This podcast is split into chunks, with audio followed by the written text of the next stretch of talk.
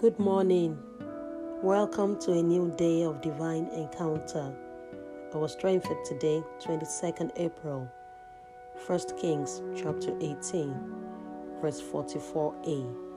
I'm reading New King James's version and it reads Then it came to pass the seventh time that he said, There is a cloud as small as a man's hand rising out of the sea. End of reading. Elijah heard the rain in the spirit and spoke faith even when it looked ridiculous and impossible.